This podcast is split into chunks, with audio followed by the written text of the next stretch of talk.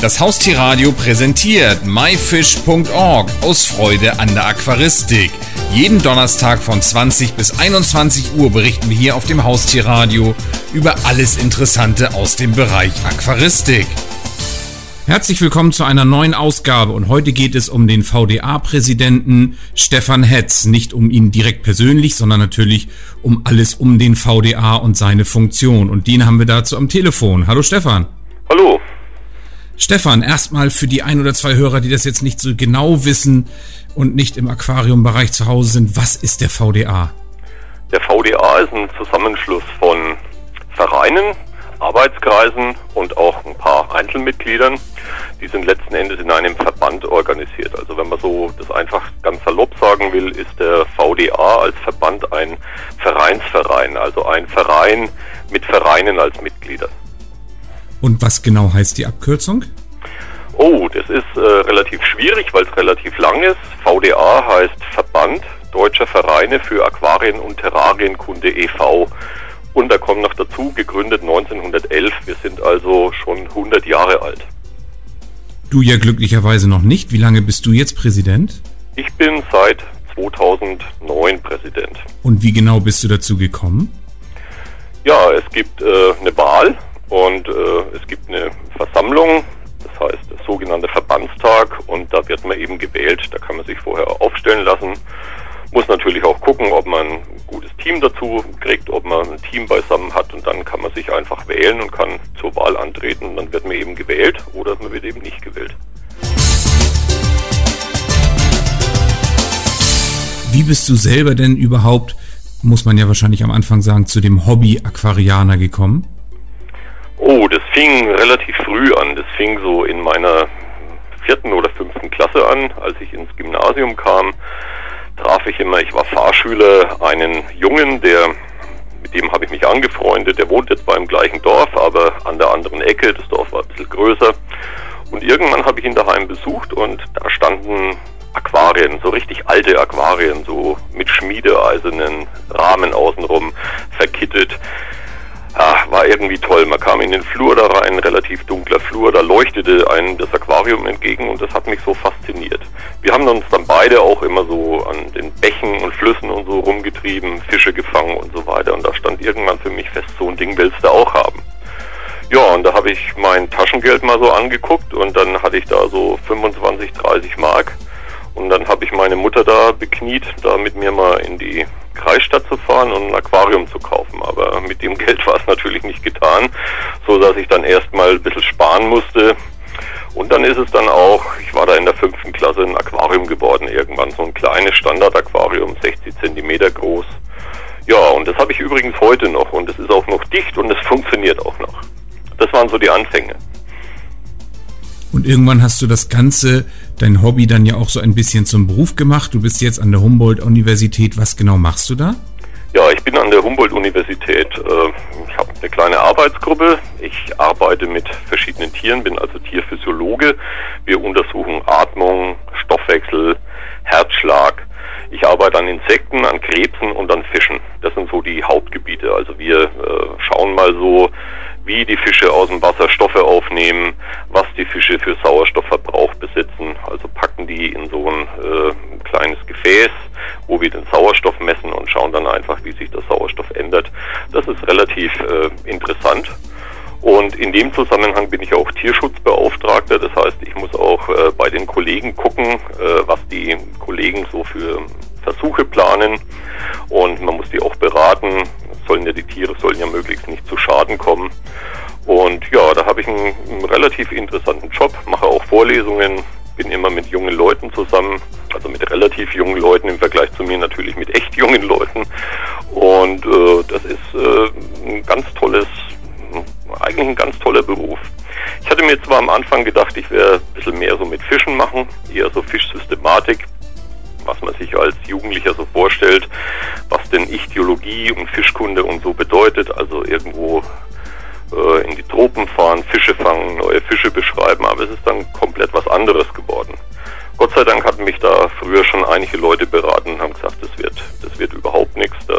viel zu wenig Stellen und äh, macht es lieber als Hobby. Und so bin ich eigentlich ganz gut gefahren. Stefan, kommen wir noch mal kurz zu deiner Arbeit an der Humboldt-Universität in Berlin. Für wen genau untersucht ihr da zum Beispiel die Atmung der Fische? Wen, wenn man das mal ganz frech fragt, wen interessiert das und wer hat was davon? Wir machen relativ viel im Bereich der Grundlagenforschung. Das interessiert erstmal nur die Leute, die dann die Publikationen lesen. Also wir haben keine Auftragsforschung in dem Sinn, wir haben aber auch schon Forschungsaufträge, die sich aus Tierschutzaspekten ergeben haben. Vielleicht auch in Zukunft werden wir da ein bisschen mehr machen, äh, gemacht. Aber äh, grundsätzlich machen wir Grundlagenforschung. Das heißt also, na, äh, liest irgendwelche in irgendwelchen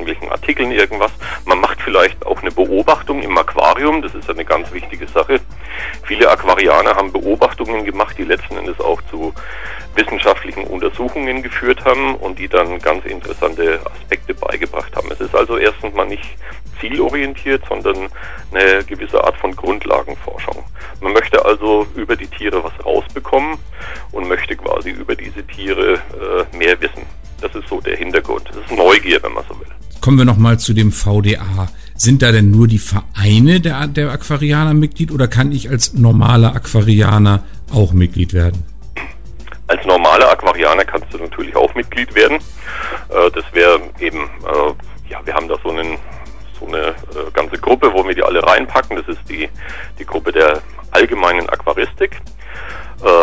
aber die meisten Leute, die schließen sich natürlich Vereinen an und wachsen in letzter Zeit zu Spezialistenvereinigungen. Also zum Beispiel äh, Leuten, die sich mit Wirbellosen beschäftigen. Da gibt es den Arbeitskreis Wirbellose in Binnengewässern. Leute, die sich mit Wasserpflanzen beschäftigen, ist ein ganz großer Arbeitskreis. Also alle Leute, die ein bisschen näher äh, sich mit Wasserpflanzen beschäftigen, dann mit Zwergzichliden, da bin ich auch Mitglied. Ich bin in den meisten Arbeitskreisen eigentlich auch Mitglied. Die Labyrinthfischfreunde sind da noch dabei. Also es gibt äh, unheimlich viel Arbeitskreise, Lebendgebärende, alles Mögliche. Also das ist natürlich was, was in letzter Zeit boomt, weil eben äh, ein Aquarianer auch so eine gewisse Evolution durchmacht. Der fängt meistens mit ein, zwei kleinen Aquarien an und dann, je nachdem, wie er sich interessiert, wächst er relativ schnell zu einem gewissen Spezialisten heran, züchtet irgendwelche Fische, interessiert sich für einige Gruppen etwas mehr als für andere Gruppen und landet dann meistens äh, in, in so einem Arbeitskreis, wo dann halt auch viele Leute sitzen, die die gleichen Ideen und die gleichen Hobbys haben und ja, und äh, macht also seine Entwicklung durch. Das ist ganz interessant, ist ja bei mir letzten Endes auch so gewesen. Vom kleinen Jungen, der Aquarien hatte, dann äh, immer weiter, äh, immer weiter in andere Bereiche rein. Und wie kann ich jetzt Mitglied werden beim VDA? Das einfachste ist, äh, sich an den Verein oder an den Bezirk wenden oder auf unsere Homepage gucken, www.vda-online.de und äh, oder einfach dem Geschäftsführer eine Mail schicken und äh, der wird sich dann einfach melden. Das kommt natürlich immer darauf an, wie man Mitglied werden will. Ich hatte ja vorhin schon gesagt, es gibt drei Möglichkeiten, eben dieses Einzelmitglied, dann das Mitglied über den Verein, der im VDA Mitglied ist, da ist man dann automatisch auch äh, Mitglied im VDA oder eben in einem Arbeitskreis. Das sind so die drei möglichen Mitgliedschaften, die es momentan gibt. Wie genau ist die Internetadresse? www.vda-online.de Und da findet man dann alle Informationen, die man braucht. Da findet man alle Informationen, die man braucht. Wir haben auch in Facebook eine Gruppe, äh, wo sich die Leute treffen. Wir haben auch eine, eine, eine Facebook-Seite, und äh, wenn sich da jemand äh, drauf verirrt, um das mal so zu sagen, dann äh, helfen wir ihm natürlich auch, weil da eben verschiedene Leute aktiv sind und da einfach weiterhelfen. Merkt der VDA, ihr seid ja nun wirklich an der Basis, dass die dass das Hobby-Aquarium mittlerweile nicht mehr so wie es vielleicht früher mal war, so ein Altherren-Hobby ist, sondern immer jünger wird? Das merkt man natürlich schon. Äh, wir merken ja, und das merken vor allem die Vereine, das merken aber äh, auch andere Leute, also ich merke es selber auch, äh, es geht natürlich ein bisschen der Trend so in Richtung im Internet erstmal nachgucken, was es so gibt. Das Internet ist nun mal äh, ein Riesenhobby. Ich weiß noch gestern, ich bin relativ spät abends mit der, mit der S-Bahn äh, heimgefahren und da saßen im Prinzip der ganze Waggon voll und es hat nicht einer irgendwie äh, mal woanders hingeguckt als auf sein Touchphone oder auf sein iPad oder wohin auch immer. Also äh, man sieht natürlich, das ist in der in der Gesellschaft angekommen und äh, es hat natürlich Vorteile. Man kann relativ schnell äh, Informationen bekommen. Man muss natürlich auch eine gewisse Kompetenz erwerben, man muss diese Informationen bewerten können. Nicht alle Informationen aus dem Internet äh, sind so, ja, man muss sagen, so hundertprozentig okay, aber es gibt natürlich auch entsprechende Seiten, äh, die völlig okay sind, wo man vernünftige Informationen gibt, wo es relativ schnell auch Leute auf äh, die Probleme von einem anspringen und einem weiterhelfen. Äh, das sind also so, so Sachen, wo man momentan ein bisschen bisschen mehr machen müssen. Äh, Verein ist natürlich was ganz anderes. Das ist an einen gewissen Ort gebunden. Das ist nicht so im Internet, wo ich mich daheim hinsetzen kann und kann mich da irgendwo einloggen, sondern zu einem Verein, da muss ich hingehen. Und da kommen natürlich andere Sachen dazu. Da müssen, da muss die Stimmung passen, da müssen äh, die Leute so passen. Und ich merke es immer wieder, ich merke es auch bei mir, äh, so die, die Sprache und äh, was so heutzutage so ein 20-Jähriger, was so einen 20-Jährigen interessiert, ist vielleicht nicht immer so das, was einen, einen Älteren interessiert. Aber es gibt auch durchaus Möglichkeiten, dass man sich auf einem gemeinsamen Nenner äh, über gemeinsame Themen unterhält. Und äh, es ist nicht immer so, dass ältere Aquarianer alt sind oder alt denken. Also ich habe auch sehr viele ältere Aquarianer kennengelernt. Das sind flexibel und wie interessiert und so die Leute sind. Hat man natürlich auch bei den Jugendlichen. Das hängt immer von der Person ab. Aber es ist natürlich für viele Vereine ein grundsätzliches Problem, dass die Vereine diese starren Vereinsstrukturen, wie sie teilweise noch herrschen, halt äh, nicht so attraktiv für äh, Jugendliche heutzutage sind. Da gab es auch, glaube ich, mal letztes Jahr eine Untersuchung darüber, warum sich äh, relativ wenig Jugendliche heutzutage, also Schüler und Jugendliche in Vereinen herumtreiben. Ja, es ist halt, ist halt einfach anders. Die Zeiten ändern sich. Wir müssen halt sehen, wie wir damit klarkommen.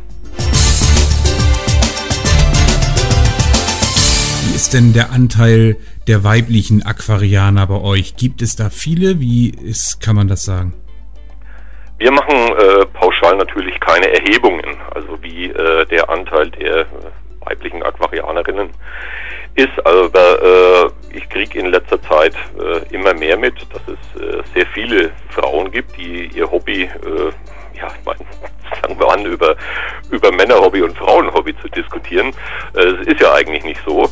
Also es gibt unter, unter Männern äh, Interessierte, es gibt unter Frauen Interessierte, äh, es gibt äh, vielleicht auch unter Männern einige, die es nicht so genau nehmen und es gibt sicher auch unter Frauen. Aber ich kenne sehr viele engagierte Frauen, die äh, gerade im Bereich von Nachzucht von problematischen Tieren ganz tolle Sachen machen. Das heißt, du kannst jetzt auch nicht genau sagen, es sind 10% Frauen oder 50% Frauen. Nee, das kann ich nicht sagen. Da müsste ich mal äh, unseren, ja, unseren Mitgliederverwalter mal angucken und müsste mal schauen, äh, wie so äh, der Prozentsatz ist. Ich kann das momentan so aus dem Stegreif nicht sagen. Also die Zahlen, die habe ich nicht. Stefan, du hast es vorhin schon kurz angesprochen, dass du ja auch im Bereich Tierschutz aktiv bist. Kannst du da noch mal ein bisschen genauer drauf eingehen, was du da genau tust? Also Tierschutz, wenn man heutzutage Tierschutz hört, da denkt man vielleicht eher so an, an Tierheim und an äh, Tiere von der Straße holen, äh, Tieren helfen und so weiter.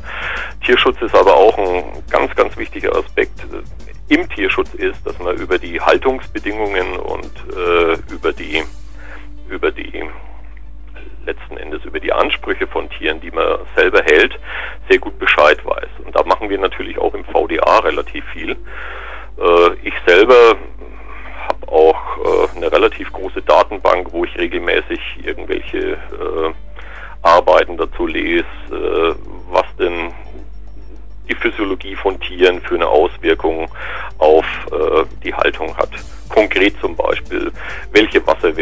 für welchen Fisch wichtig